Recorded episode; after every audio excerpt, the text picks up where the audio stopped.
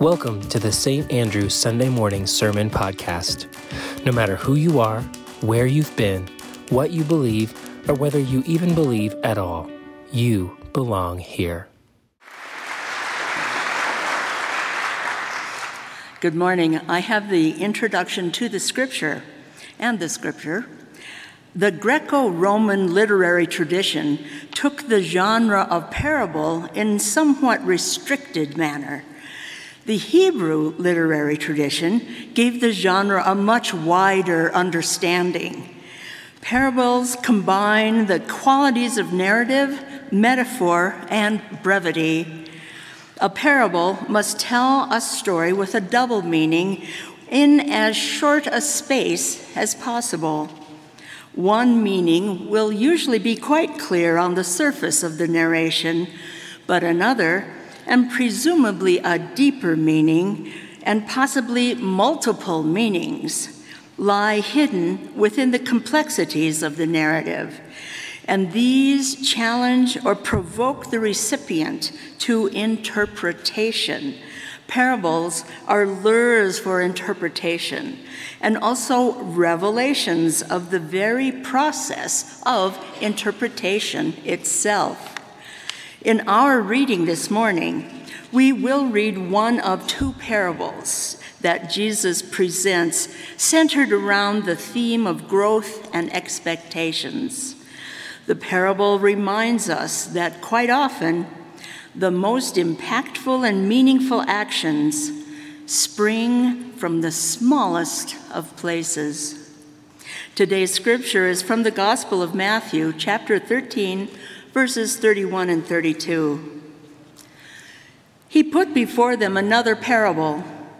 The kingdom of heaven is like a mustard seed that someone took and sowed in his field. It's the smallest of the seeds, but when it has grown, it is the greatest of shrubs and becomes a tree, so that the birds of the air come and make nests in its branches.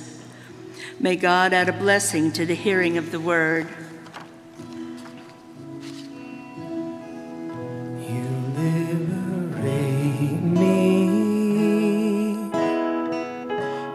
My own noise and my own chaos, from the chains of a lesser law, you set me free. You liberate me from my own noise and my own chaos. From the chains of a lesser law, you set me free. In the silence of your heart, you speak. In the silence of the heart, you speak. And it is there that I will know you, and you will know me. In the silence of the heart, you speak, you speak. The silence of the heart, the silence of the heart.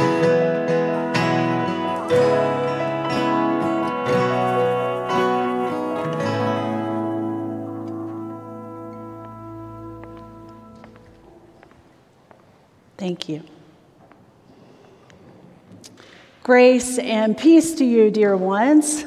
We made our way through the Beatitudes over the past 2 months, and now we also still find ourselves in the Gospel of Matthew.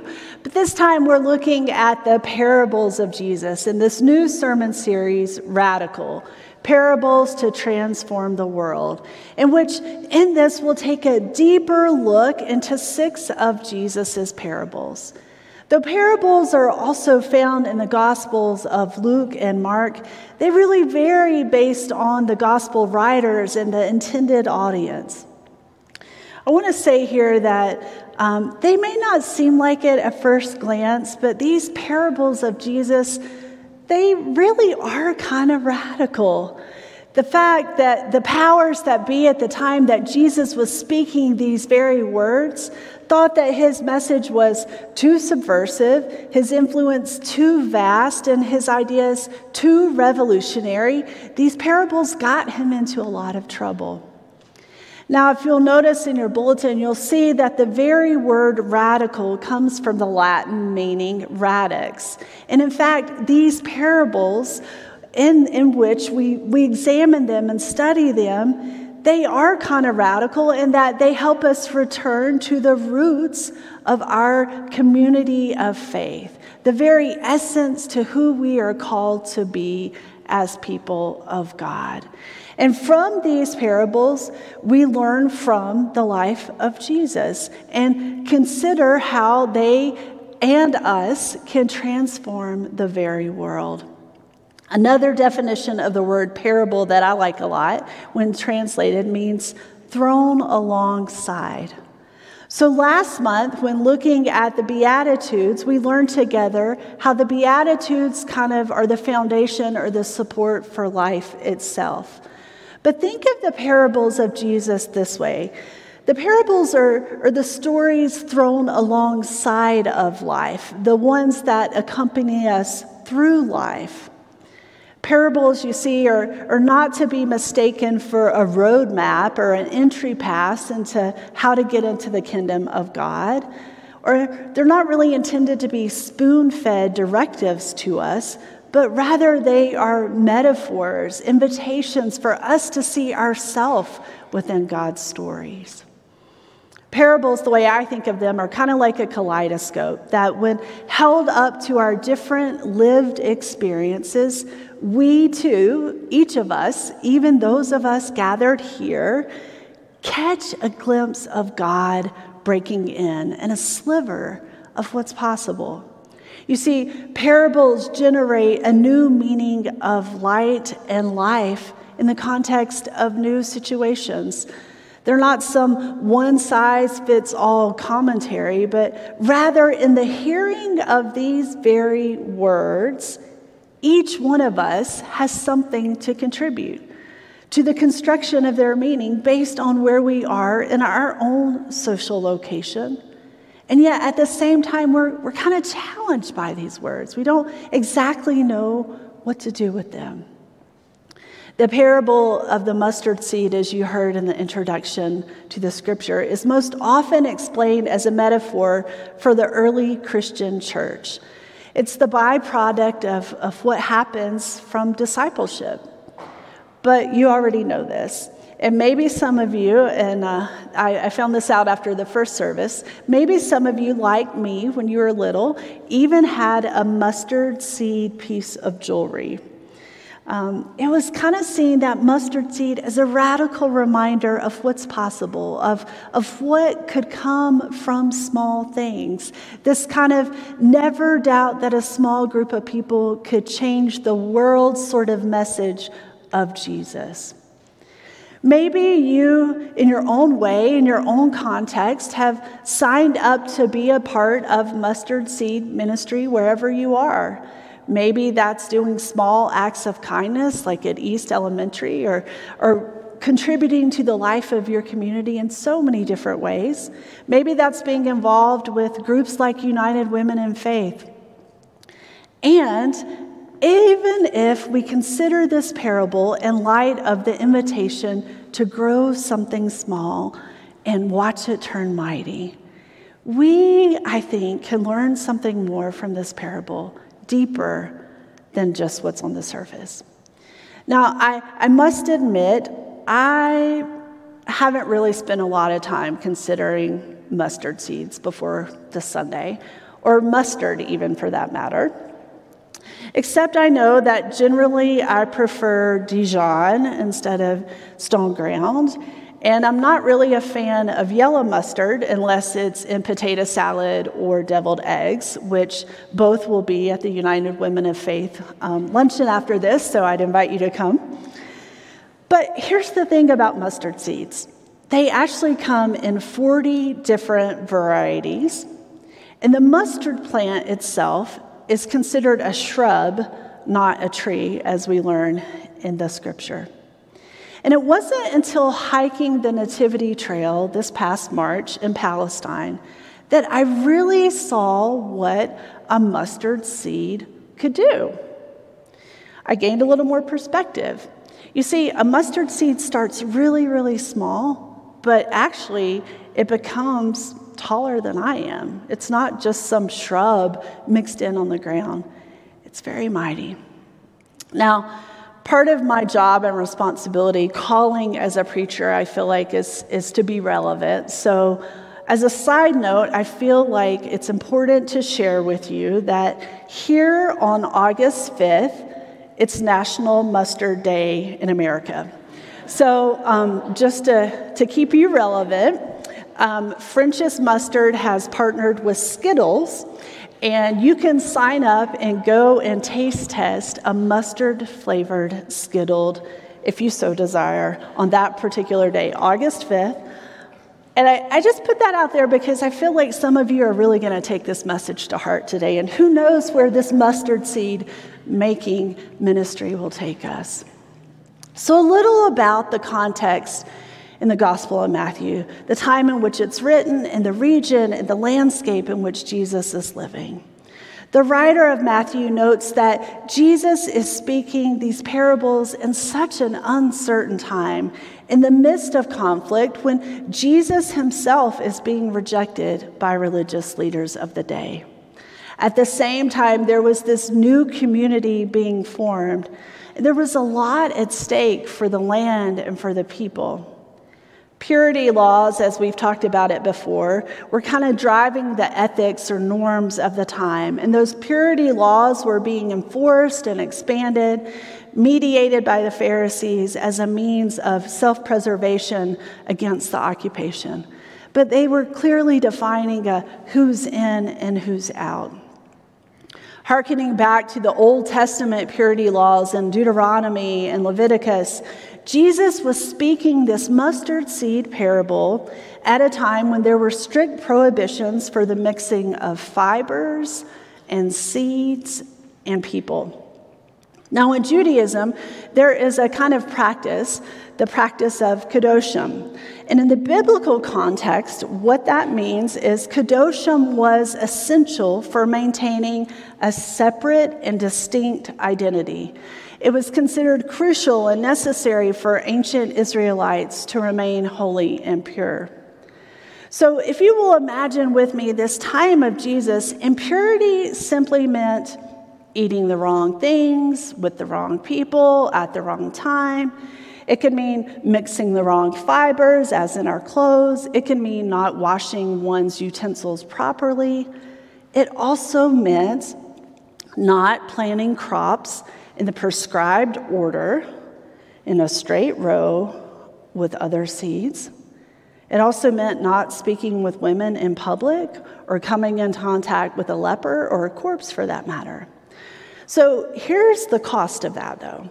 If someone was considered ritually impure, which had nothing to do with sin or immorality, they were excluded from the community of faith, and they were actually excluded from worship. And only could they be back invited into the community or to worship after they were purified.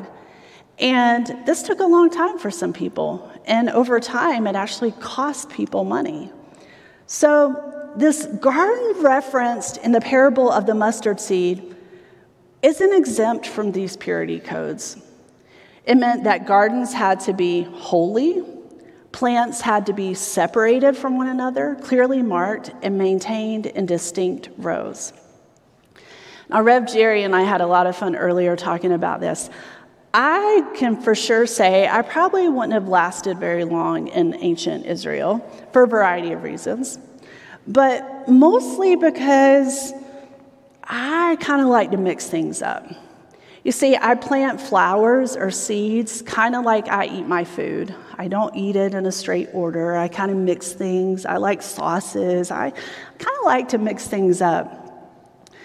In this particular parable, we hear again that this seed is being cast into the garden, and guess what? It's going to mix things up. So hear this different translation from the Common English Bible.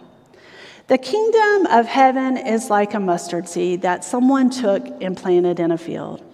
It's the smallest, tiniest of seeds, but when it's grown, it's the greatest among herbs in a tree, so that the birds of the air can come and lodge in its branches. Now, to me, that sounds like a great idea, but I'm not really a horticulturalist, and I'm nowhere near a master gardener, and I think it's a great idea. But here's the thing. I did a little more research, because I wanted to know, why were people so upset about mustard seeds? Here's what I found. The black mustard seed is most likely what was being referred to in this parable. It was both a crop and a weed. As a crop, it was used for spices and medicinal purposes. But as a weed, this mustard seed grew out of control. Think of like crabgrass or kudzu. And so while I think about this parable, and I understand it was written in a different context, in a different part of the world, at a different time in history, I'm pretty sure this parable has something to say to us today about the weediness of who we are. I think it's no coincidence that it just happens that we have this parable on United Women in Faith Sunday, because these women too are a little weedy from what I know. When I think of United Women in Faith, again, the women that we celebrate today, I think of my great-grandmother, Nettie Lee Light Stapleton. She was one of the first United Methodist women that I knew. I think of her and so many other faithful and fierce women I have known through the years, women who were especially gifted at making the best and really anything out of something small, making it great, working with what they had, even with weeds. Now, my great-grandma was born in the Tennessee Valley in the heart of Appalachia, and she would transform day-old mashed potatoes into potato candy. Now, if you don't think that took something, it did. And if you haven't tried potato candy, I'd invite you to. It's actually pretty good. She also would take vinegar and turn it into pies that we would all sit there and enjoy. She was famous, however, for her poke salad, a dish that was actually made with poke weed, a pervasive green that can be toxic if not ingested properly.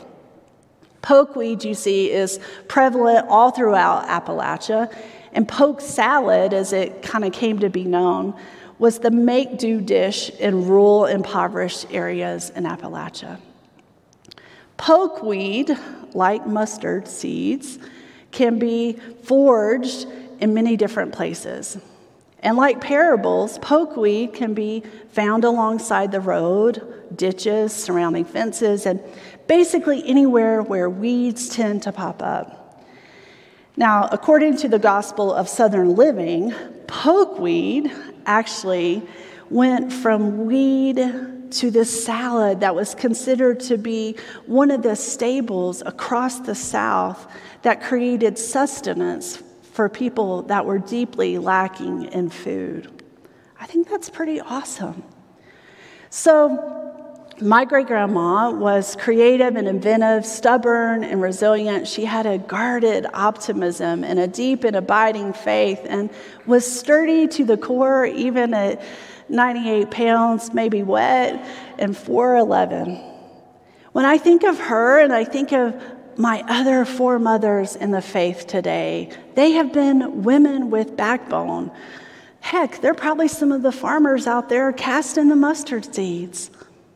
These women were and are so much more than cookies and community circles, but women engaged in transforming the world by inventing the world around them, working to improve the lives of women and children, mixing things up, planting mustard seeds. I would say that, in fact, many of them, like many of you, are the mustard seeds of our church. Meanwhile, back at the garden, Jesus is painting a picture for us of this nice, orderly, contained, proper vegetable garden that is about to be messed up with some mustard seeds by planting this invasive weed. And that is the kingdom of God. I want to just let that sink in for a minute. How real and radical that is. I can almost see the look and the confusion on the religious authorities of the day, the disgust, the outrage, the questions. What do you mean? What do you mean Jesus is talking about planting weeds in our pure and perfect gardens?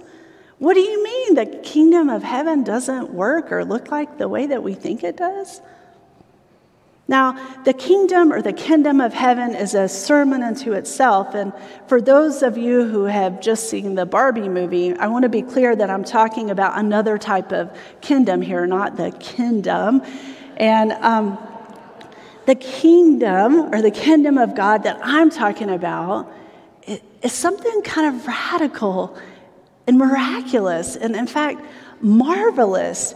It comes from a reality whose very presence is once seen as weak or small, but transforming in a way that leads to building up and sustaining and nurturing us as people of faith. I'm kind of digging around, doing my research for the sermon. I took a lot of time looking at other horticultural references in the text, and I found that the cedar tree in the book of Daniel is the one that likely was one that we would have most expected Jesus to choose for the nation of Israel, for it was known as being a symbol of great kingdoms and empires. But instead, the kingdom of God is brought to you today by, get this, an invasive common weed planted in a garden. I love that. How cool is that? So when we really take that in, Jesus, who is a man created in the image of God, just like you and I are created in the image of God, Jesus is supporting and advocating and doing all the very things that will cause him to be seen as impure and ineligible to be in the presence of God. And in fact, he's doing things that really would get him kicked out of the community of God's people. In this mixing of seeds and planting weeds, Jesus is elevating the outcast, the impure, the unholy, the marginalized, the cast aside.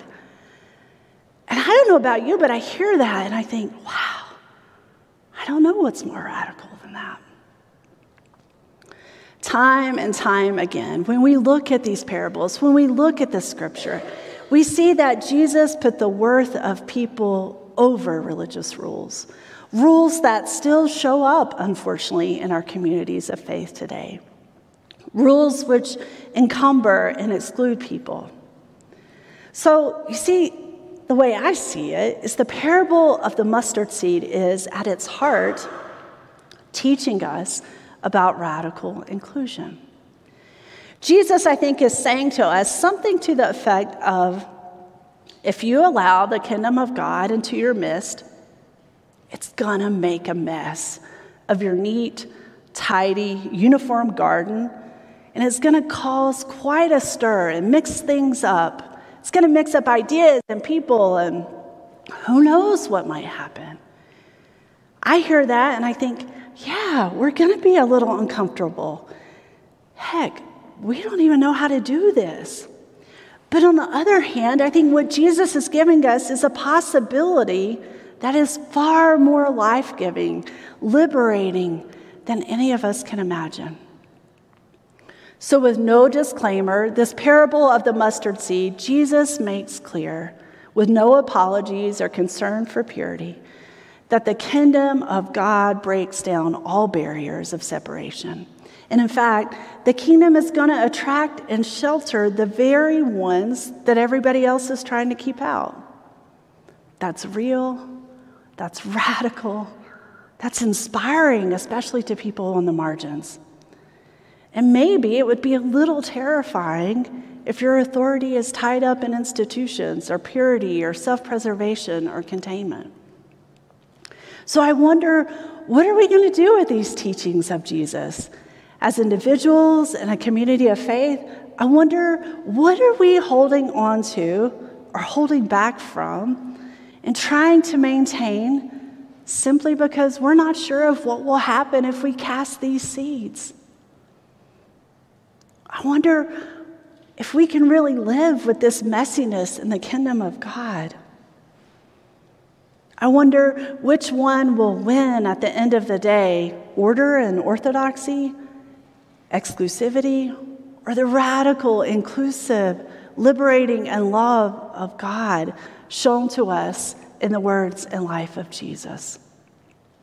So while the size of the mustard seed is important, perhaps what's more relevant and real and transformative is the gift of this holy mess that comes from this magnificent weed of the mustard seed, defying all the powerful definitions for the way it should be. A weed becomes the greatest among them, puts forth branches for sanctuary so the birds can make nest, and so we can all hang our hopes and dreams on this kingdom of God. It reminds me of the story of one woman, Wangari Maathai, who watched as her beloved Kenya was stripped of its trees as poor people foraged for firewood. At the time, the land was bleak and stripped bare. She started alone and then gathered more women, starting the Green Belt Movement in Kenya. Together, these women planted 30 million trees across Kenya. On the day, maybe one of the most celebrated days of her life, when she received the Nobel Peace Prize, she took off her jewelry. She knelt in the dirt. She planted another seed and planted another tree. Friends, this is mustard seed ministry. It's radical. It's a reminder that we can all do something. We can all start with where we are. According to pastor and author Nadia Bolz-Weber, this mustard seed kingdom way of living and loving, well, it's kind of seen as God's way of letting loose a little comic relief on the larger and darker dominating powers that be, a kind of like kudzu, if you will, across the gospel. She says that it really only makes sense that God's word is meant and has to be this way because the good news of the kingdom of God started with the destabilizing humor of a God that comes to us in the form of a servant, to an immigrant unwed mother, in the form of Jesus, who dined with prostitutes, sat with traitors, was arrested and then beaten and tried as a criminal. You see, this parable makes plain that the heart of the gospel turns everything joyfully on its head. And with that kind of radical reframing, all thanks to a mustard seed, it only makes sense for us to turn the other cheek, to go the extra mile, to give rather than receive, to go out and love our enemies, to trust in a God that is strong even when we are weak. God could have chosen the cedar, not the mustard seed. But that's the radical nature of this parable and how you and I might take one step closer to this kingdom and return to God, our source, through life in Jesus Christ. As we continue this series through the parables, I pray that the radical nature of Jesus move us into action, disturbing our souls and the very soil underneath us. I pray that we too seek to transform the world, no matter how small we start. So may the seeds of our witness grow into a sanctuary where all God's children know that they can feel loved and safe and belong. May those weary from the world find shelter here in our presence, in our community. And friends, may our love be messy, and may God's grace be abundant. Now, I hope you'll get to planning with me. Our takeaways for today are simply this: the kingdom of God is indeed messy. How awesome. No matter how much we think we know, we are still surprised that the kingdom of heaven doesn't work the way that we expected and can come from something small and insignificant like a tiny weed. And Jesus in life and death put the worth of people over religious rules that excluded and encumbered. May we do the same. Let us pray. Generous and ever-faithful God, you have spoken to us through your inspired word. Grant us grace to not be mere hearers of your word, but doers also. Guide us from here by the light of your Spirit, that we might believe and act on what has been revealed to us today. Amen. May it be so. Thanks for tuning in to this week's podcast. If you'd like more information about our church or our vision to eradicate social isolation and disconnection by practicing the faithful presence of the incarnate Christ, please visit GoSaintAndrew.com. See you next week.